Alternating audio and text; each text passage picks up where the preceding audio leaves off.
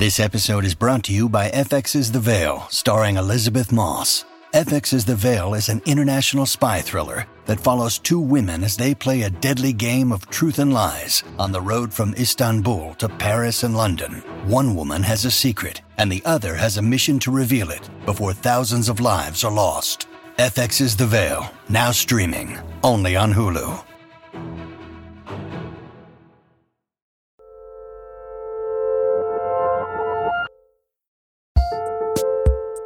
Welcome back to Working Overtime, the Bob Weir of practical advice to regular working's Jerry Garcia. I'm Isaac Butler. And I'm June Thomas. June, there's a lot going on in the world today. There's a lot mm. going on in the nation that you have moved to today. I'm going to ignore all of that and ask you, what cultural thing have you been digging lately? Is there a book or T V show or something that is giving you life, as the kids, I guess, used to say? So a couple of weeks ago, for an episode of Working that has already aired, I spoke with writer Casey Parks about her amazing new book, Diary of a Misfit, a memoir and a mystery. I read that book, and like many of the books that we read for, you know, to do an interview, I kind of whipped through it a bit. I was under a little, you know, I was under the gun time-wise. Really loved it, and it keeps coming back to me. It really stuck with me. I think it's a really well-done book, very, just very smart, very well-structured. One of those books that just returns to your thoughts. Again, I, this week I was reading a review of a book about encyclopedias, and I immediately thought about just a very short section in her book, you know, maybe just a few paragraphs about wanting encyclopedias. And that's a good sign, I think. That's a sign that a book is really, it's penetrated your noggin. What about you? Yeah, especially if you have to read it in the like speed reading way yeah. we sometimes do before before interviews. Yeah. What about me? What have I been enjoying lately? There's this science fiction novel called Inverted World by Christopher Priest, who's probably best known for writing The Prestige, which mm. the Chris Nolan movie is based on. And New York Review of Books reissued it a few years ago. And I'm not done with it yet. I'm reading it right now. But I wanted something really fucking weird. And it is really weird. It's about this society that is on a train.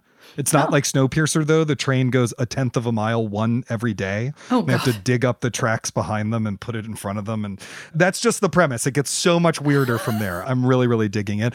And uh, that T V show, Bad Sisters, I'm obsessed with it. I can't stop thinking about it. It's great. It's everything I wanted Big Little mm. Lies to be.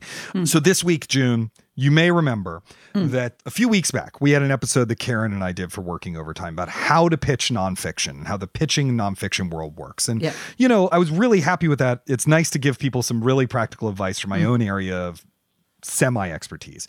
But we got an email uh, from a listener named Sharon who was like, hey, but what about fiction? How does that work? You know, I'm a fiction writer. How do I place things? And well, there's one problem, which is that none of us who work here at Working write fiction. So I thought we'd uh, phone a friend, as they say, and we'd mm. speak to a former guest and dear friend of the program, J. Robert Lennon, who goes by John. So we're just going to use John for the rest of today. John is not only a prolific and gifted short story writer, but he's also newly in charge of the literary magazine Epoch, which is the, the story lit mag of Cornell, where he teaches. Among other things, they published the early work of Thomas Pynchon and Don DeLillo. I mean, this is, a, this is an important American institution, and I just felt he knows it from both sides. Who better to speak to? Indeed, who better? Well, let's get to it. John, welcome to Working Overtime. Thank you, June. Thank you, Isaac. It is great to be back on the show. And I should also say, we also published Joyce Carol Oates' very first short story. Was it about her foot? It was not, sadly, but uh, I, it would it would be nice if uh, if you were predicting that all those years ago. Yeah, exactly. So could you explain a little bit about what the magazine is and, you know, I don't know how many times a year it comes out and exactly what your role entails? Because I know graduate students are also involved in it, right? Yeah, that's right. Um, I'm still figuring out exactly what my role entails. My predecessor, Michael Cook, is a wonderful editor, one of the greatest I've ever worked with. Uh, he passed away back in the spring. Mm. And I've been still sort of getting my footing with the new graduate students as we figure out how to move forward with the magazine. Um, Michael published it three times a year. I'm going to publish it twice a year. Same amount of stuff in the old issues, but they're going to be thicker issues. I feel like, uh, in general, a literary magazine like ours, one that uh, has a print edition, we we only have a print edition and only put a few of the stories and poems that we publish online. We'll publish anywhere from two to four times a year. Now, I know that there are some magazines out there that don't really take submissions directly from authors. They either go through agents or they solicit stories from people they know. But that's not how Epoch works, as I understand it. You have open submission periods. If someone wants to submit to Epoch, what do they do? And is that how it works at most places? I think that just about every magazine, from the very small up to, say, The New Yorker, which is probably the most prominent uh, short fiction publishing outlet, accepts both submissions st- straight from writers and will also solicit them or receive them from writers' agents. A place like The New Yorker, most of what they publish is likely to be agented fiction from well-known writers. Most of what we publish is not, although occasionally we do get some agented fiction. We have a submission period that lasts, if you want to send it through the U S mail, anytime during the school year, we'll accept it. If you want to send it electronically, we have August is open and January is going to be open. This past August, we got a little over a thousand submissions of fiction, poetry, essay, comics, and cover art. And over the next month and a half, the grad students and I decide which are the ones we like best. And then we'll accept some and we'll put our issue to bed sometime uh, in early to mid-fall. Amazing, amazing. I want to talk later a bit about how you figure out which of those thousands you yeah. like best, because that's that's a lot. Oh my God. But yeah. but let's let's talk about it for a moment. Like, let's say I'm a writer. I mean, I am a writer, but let's say I'm a fiction writer and I've got a short story I think is is ready to go. You know, it ends in a wonderful place of indeterminacy where you think you know what's going to happen, but it hasn't happened yet. Oh it's got no, a- it's already not for us. Sorry. uh, but more seriously, yeah. Well, how do you figure out which magazine to submit? to. I mean, I suppose I could go to like Submittable is the main portal a lot of people use, or Submishmash or whatever. I could look at who's got an open call and carpet bomb the whole scene. But uh, like, how how should I be thinking about how to submit my work, and and how do I find the right homes? Well, the main thing you want to do is read the magazines that you're submitting to. Um, if you live anywhere near a university, a university library usually has subscriptions to a lot of the major and many of the minor literary magazines. So you can go in there and just peruse them. You might also want to look at the Best American Short Stories anthology that's published every year. There's also the O. Henry Prize Awards short story anthology, the Pushcart Prize anthology. Look through there, and if you find stories that you like, see what magazines they were published in, and then check out the submission policy of those magazines. Most places now will allow you to submit through, it's usually Submittable, which is a great service, but there are a few others that do the same thing. They might charge a small fee for you to submit your work. It makes us able to turn around uh, your submission more promptly when we don't we don't have to take it out of the envelope, put comments on the envelope, put it back in another envelope, put postage on the envelope, and go to the post office with the envelope. Um, we can just either reject it, sorry, very quickly, or we can say, actually, we want to get in touch with you right away so we can start editing this piece for publication. You mentioned, John, uh, fees. Uh, when someone submits to Epoch, do they pay a fee? Is that standard? If you do take a fee, or the, for those places that do take a fee, what does it go to? And if Epoch does take a fee, how much is it? So I was surprised to learn when I took over that this subject is actually a little bit controversial. And I think it mostly comes from some online publications that don't pay their writers, nevertheless charging a, a submission fee, which makes people, I think, justifiably uh, miffed. Epoch, for electronic submissions, charges three bucks. Uh, one of those three dollars basically goes for the service itself. We subscribe to Submittable. We have a slightly more advanced version of their product that makes it easier for us to go through all the submissions. And though our parent institution, Cornell, is quite well-heeled, uh, they are not giving that money to us, or at least not much of it. So we're operating on a shoestring budget uh, and are more labor of love than a profitable enterprise. One of those dollars is going to Submittable itself, and the other of those dollars we're donating to the Cornell Prison Education Program, which is a local organization affiliated with the magazine that offers classes to incarcerated writers in upstate New York. Oh, and then we have a free weekend as well. So usually on our Twitter page, I'll say, oh, next weekend's the free weekend. And, and then a, a, a big deluge of uh, submissions will come in. And one of the reasons we do this, other than to pay for the service, is that we really would like you to think just a little bit before you upload everything you've written in the past month to us. I think a lot of magazines and their submission guidelines say, send your best work. And we don't do that because I think it goes without saying, but we want there to be just that little impediment so that you have to think, okay, there's like a slight outlay here. Is this really the thing I want to send to these people? So I believe you said earlier that you do take submissions through the mail, uh, through the yeah. post, as they say here in Britain. Um, is there a submission fee if you could do it that way? There's not, but it ends up costing the the writer rather more money. I, I came up in an era when that was the only way. Right. And so for me, the three dollars or, you know, for some magazines, it's two dollars or five dollars. The submission fee is a joy to behold. It's so much cheaper than uh, having to walk to Kinko's, make another copy, and buy a bunch of stamps. John, I have a lot more questions for you about this, and I know June does too, but we're just going to hold off for a second and talk to you some more after this. When you need mealtime inspiration, it's worth shopping Kroger, where you'll find over thirty thousand mouthwatering choices that excite your inner foodie. And no matter what tasty choice you make, you'll enjoy our everyday low prices, plus extra ways to save, like digital coupons worth over six hundred dollars each week. You can also save up to one dollar off per gallon at the pump with fuel points. More savings and more inspiring flavors make shopping Kroger worth it every time. Kroger, fresh for everyone. Fuel restrictions apply. Introducing WonderSuite from Bluehost dot com, the tool that makes WordPress wonderful for everyone. Website creation is hard, but now with Bluehost, you can answer a few simple questions about your business and goals, and the WonderSuite tools will automatically lay out your WordPress website or store in minutes. Seriously.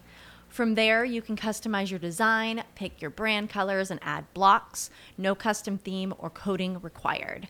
You'll get content suggestions that you can keep or revise, and with Yoast S E O built in, we automatically help you get found in search engines. From step-by-step guidance to suggested plugins to an A I-powered help bot, our built-in tools make WordPress wonderful for everyone. Whether you're a beginner or a pro, you can join over two million Bluehost users.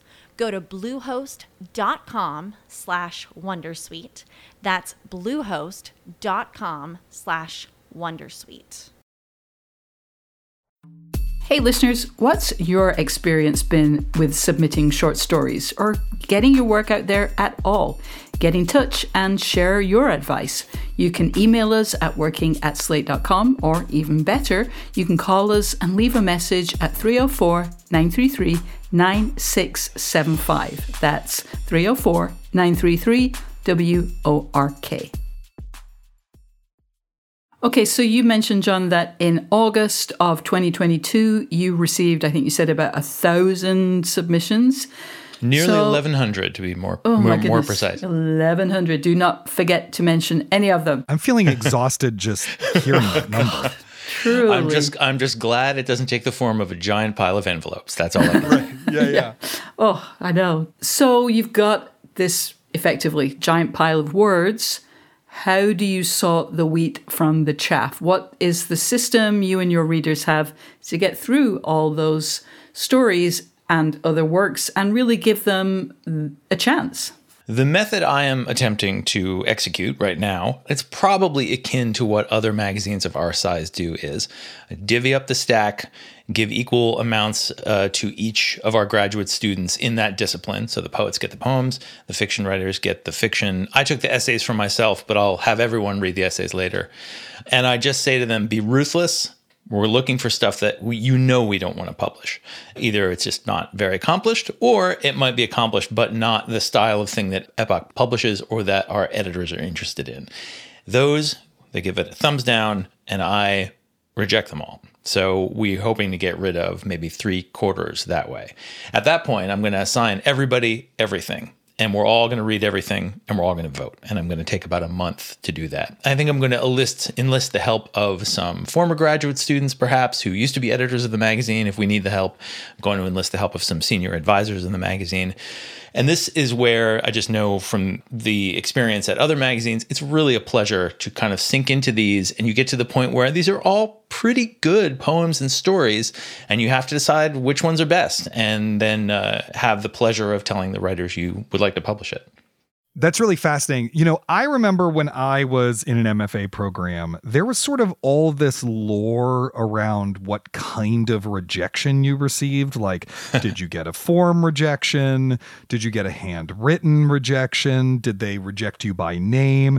Is this a thing? Was I totally misinformed? Can you help me demystify the different tiers of rejection one might receive? I think there are different tiers of rejection. On Submittable, you actually get to write up a different form for each stage of the uh, evaluation process. So for this round, I'm just issuing a pretty generic rejection saying, I regret to tell you that we are not going to publish your work in Epoch, but thank you for sending it to us.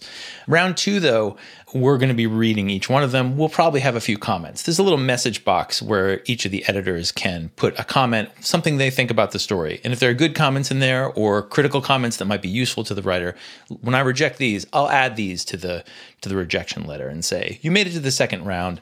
Uh, we liked it, but here are the things we thought were problems. Try someone else or, you know, try us again with another story. And if someone is a former contributor and that's listed in their bio that they send along, I'll say, it's great hearing from you again. We're pleased to publish you and we want to publish you again. Or, you know, this one didn't make make it, but we're always open to your work, that kind of thing. Or you are now dead to us. Yeah, exactly. Well, when I was in graduate school, we actually did give a, a lifetime rejection to to one writer who kept uh, kept writing, kept sending us pornography rendered in childish language. Oh boy. And we were like, no, never again, sir. Never again. Yeah, wow. And this was something they had done multiple times. They had, and we, we'd had enough of it. Oh, boy. Never yeah. darken our submissions pile again. Or, or dampen it, for that matter. Right. You know, I just want to highlight for people listening to this that, you know, eleven hundred submissions, if you're one of those eleven hundred, you got to think about what that means, right? That, like, you don't have a lot of time to establish with the person on the other end reading what's called the slush pile, right? You got to establish that you know what the heck you're doing pretty pretty early on. Do you know what I mean? There's that feeling. It's sort of like when you go to see a play and, like, maybe actually eventually the play gets good, but the first five minutes aren't well directed. And you can just feel the whole audience be like, I'm not in good hands anymore. Oh shit. You know, and like, like that feeling as someone who's judged a prize before, you know, that feeling readers feel, you know, uh, that's, that's a thing that happens. You know, as someone who has to weed through all this stuff, is there other advice you have for folks who are, who are sending their work in? I feel like uh, some of us who have studied creative writing in, in an academic context have the opportunity to bounce our work off of other people who are good at it. And if you are not in that situation, it can be difficult to know, am I any good? Maybe I am. I'm not sure. Um, and so I do understand how someone might end up sending us something that's really not appropriate for our magazine at all. But I do think if you want to actually have a decent chance, familiarize yourself with the places that you're sending to. If you just see an open call on Twitter or you read it in a book of, uh, you know, a book of magazines to submit to and, and actually don't know what they publish, don't waste your three bucks or your postage uh, sending something to them. Definitely look into what it is they actually publish. And, you know, if you if you ask in your cover letter, I'm new at this and I would love some, if you reject this, I would love some comments about how to improve it or why you're rejecting it. If I see that, or one of my uh, my my assistant assistant editors sees that, you know, we'll flag it and we'll respond to you. Or if you email and say, like, you know, you rejected my story, I understand, but, you know, can you tell me why? You could do that. So it can be a really intimidating process. When I was coming up as a writer, and I should say about half of my work is still rejected the first one, two, three times that I submit it somewhere. Even though I have a fairly successful career and I published in some some reputable places, it's not a home run every time I write a short story. And I don't even know if it's any good. A lot of them never get published. But it can be really intimidating. And I, I always like to think of it as, it's not, even though it's a person who's reading it, I think it was more of a kind of machine. You know, you're just feeding the work into the machine. Sometimes it spits it back out at you and it's nothing personal. And ultimately, it really isn't anything personal. It's that it didn't match someone else's taste. And that doesn't mean that you're a terrible writer. And if you aren't a great writer, it doesn't mean you're going to be one forever. So chin up and don't be too disappointed when we or anyone else rejects the first story you sent us. Yeah, my own essay submission track record is terrible. I yeah. mean, it's really, it's really terrible. And it, that doesn't say anything about, you know, me as an essay writer or whatever, you know, it's just like, I, I was finding the wrong venues or it wasn't the right work or, you know, we, we only know what we feel like doing, you know, and mm-hmm. we don't, we don't know who it's going, people, who's going to react to it and how, and often the things of mine that seem to have some degree of staying power or that I get a lot of comments on are not things that I thought, oh, this one's a home run. It's often stuff where I just am amusing myself thinking this is never going to be published because it is too silly. And lo and behold, it turns out to be something that people actually like. So you never know. Okay, we're going to take a break, but we'll be back with more from J. Robert Lennon right after this.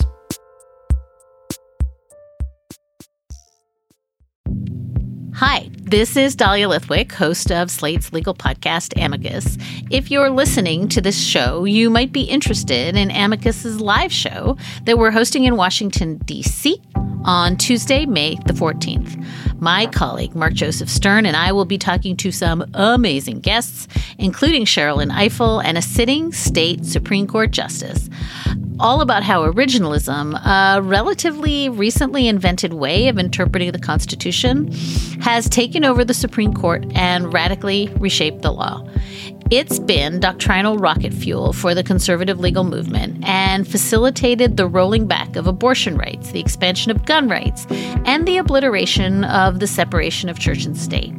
And as another wildly consequential Supreme Court term careers to its end, the court's originalists are on a tear. But there's something you can do about it, and we hope you'll join us in D C on May fourteenth to explore the possible pathways out of the current situation. Go to slate.com slash amicus live for tickets. John, I am very aware that in this world of small magazines and, and short fiction and poetry, there are these things called competitions. There'll be some kind of prize, and the author maybe pays a steeper submission fee, but there's also a chance for them to get some cash on the other side of it. Are these a scam? Are they worth applying to? What's your view? I...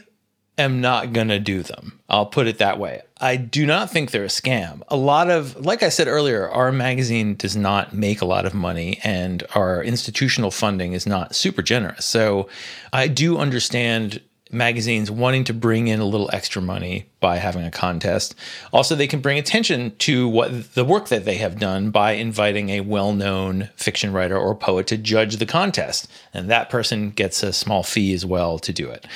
And uh, if the contest has a, f- a fairly big profile and you're an unpublished writer, if you win it, that would be a great way for you to debut. You'll get more attention than you would if you had just published in an ordinary way in a literary magazine.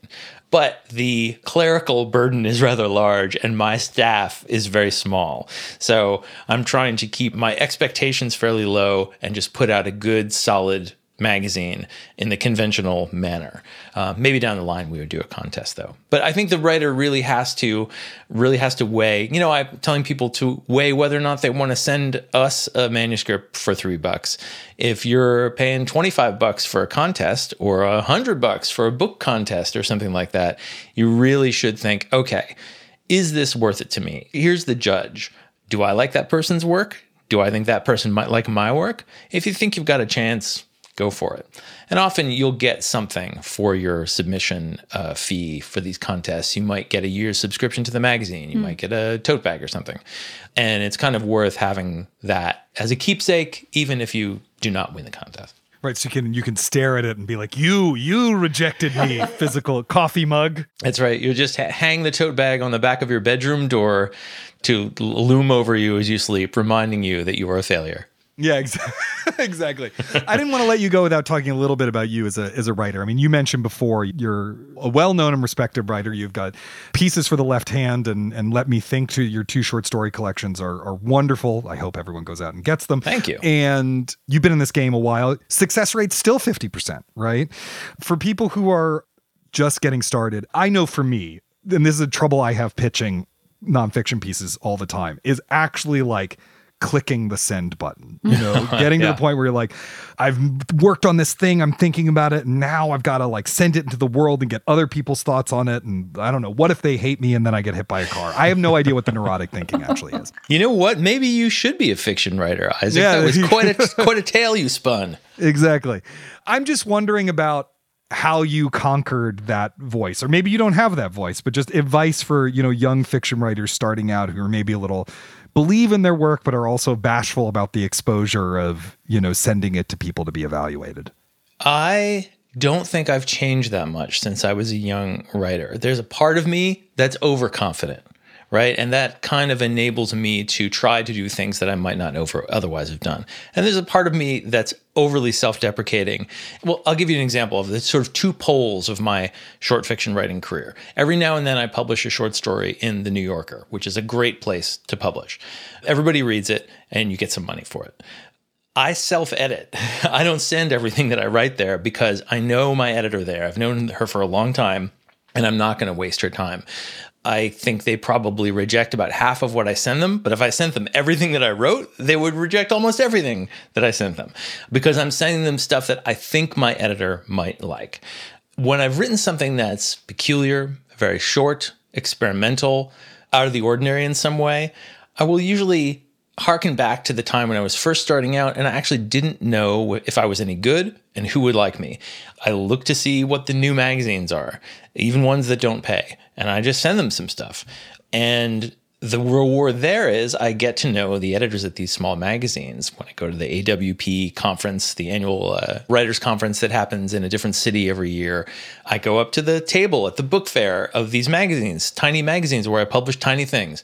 And I say, hey, I'm one of your writers. And they say, I'm your editor. And now I know those people, right? So I feel like gradually getting a sense of what kind of place in the world each thing you write might have, and trying to nudge it into that space. And again, you're going to fail a lot. But I think that my failure rate has gone down as I've gotten older, in part because I've become a better writer, but also in part because I've learned what my career is and how to navigate the outside world vis-a-vis the things that I write. So I think that it's inevitable for someone just starting out to just flail around for a while because you don't, you can't see the walls around you until you start bumping into them, right? Just try some stuff. It's not a huge outlay in, in money or time to send your stuff to a bunch of magazines, ask for comments, see what people think. And once you've published a couple of things here and there, you'll be able to list them on your C V and tell people they're there and you get reactions from them and you'll understand what people think of your writing. John, that's amazing advice and just really wise. Thank you so much for helping us out this episode. You've given us an insight that we absolutely needed and were unable to provide all on our own. It is my pleasure. And people, by the way, should look for uh, Epoch online at epoch literary dot com. We have an archive of our issues going all the way back to nineteen forty-seven. Good grief. Definitely look at that. Well, that's all the time we have for this week's episode, uh, but I want to leave you with one last piece of advice. You should really subscribe to Working wherever you get your podcasts. And if you do subscribe to it already, why not give us a, a, a nice review or a high rating so that other people will subscribe to it too? You can just share the love with the world. And if you have ideas for things we could do better, questions you'd like us to address, problems you're having, guests you'd like to hear from, we would love to hear from you. You can send us an email at working at slate dot com or give us a ring at three oh four, nine three three. W O R K. And if you'd like to support the work that we do, sign up for Slate Plus at slate dot com slash working plus. You'll get bonus content, including exclusive episodes of Slow Burn and Big Mood, Little Mood, and you'll be supporting what we do right here on Working. Big thanks to Kevin Bendis and to our series producer Cameron Drews and to our wonderful guest J. Robert Lennon, whose latest short story collection is Let Me Think. We'll be back on Sunday with a brand new episode of Working, and in two weeks we'll have another Working Overtime. Until then, get back to work.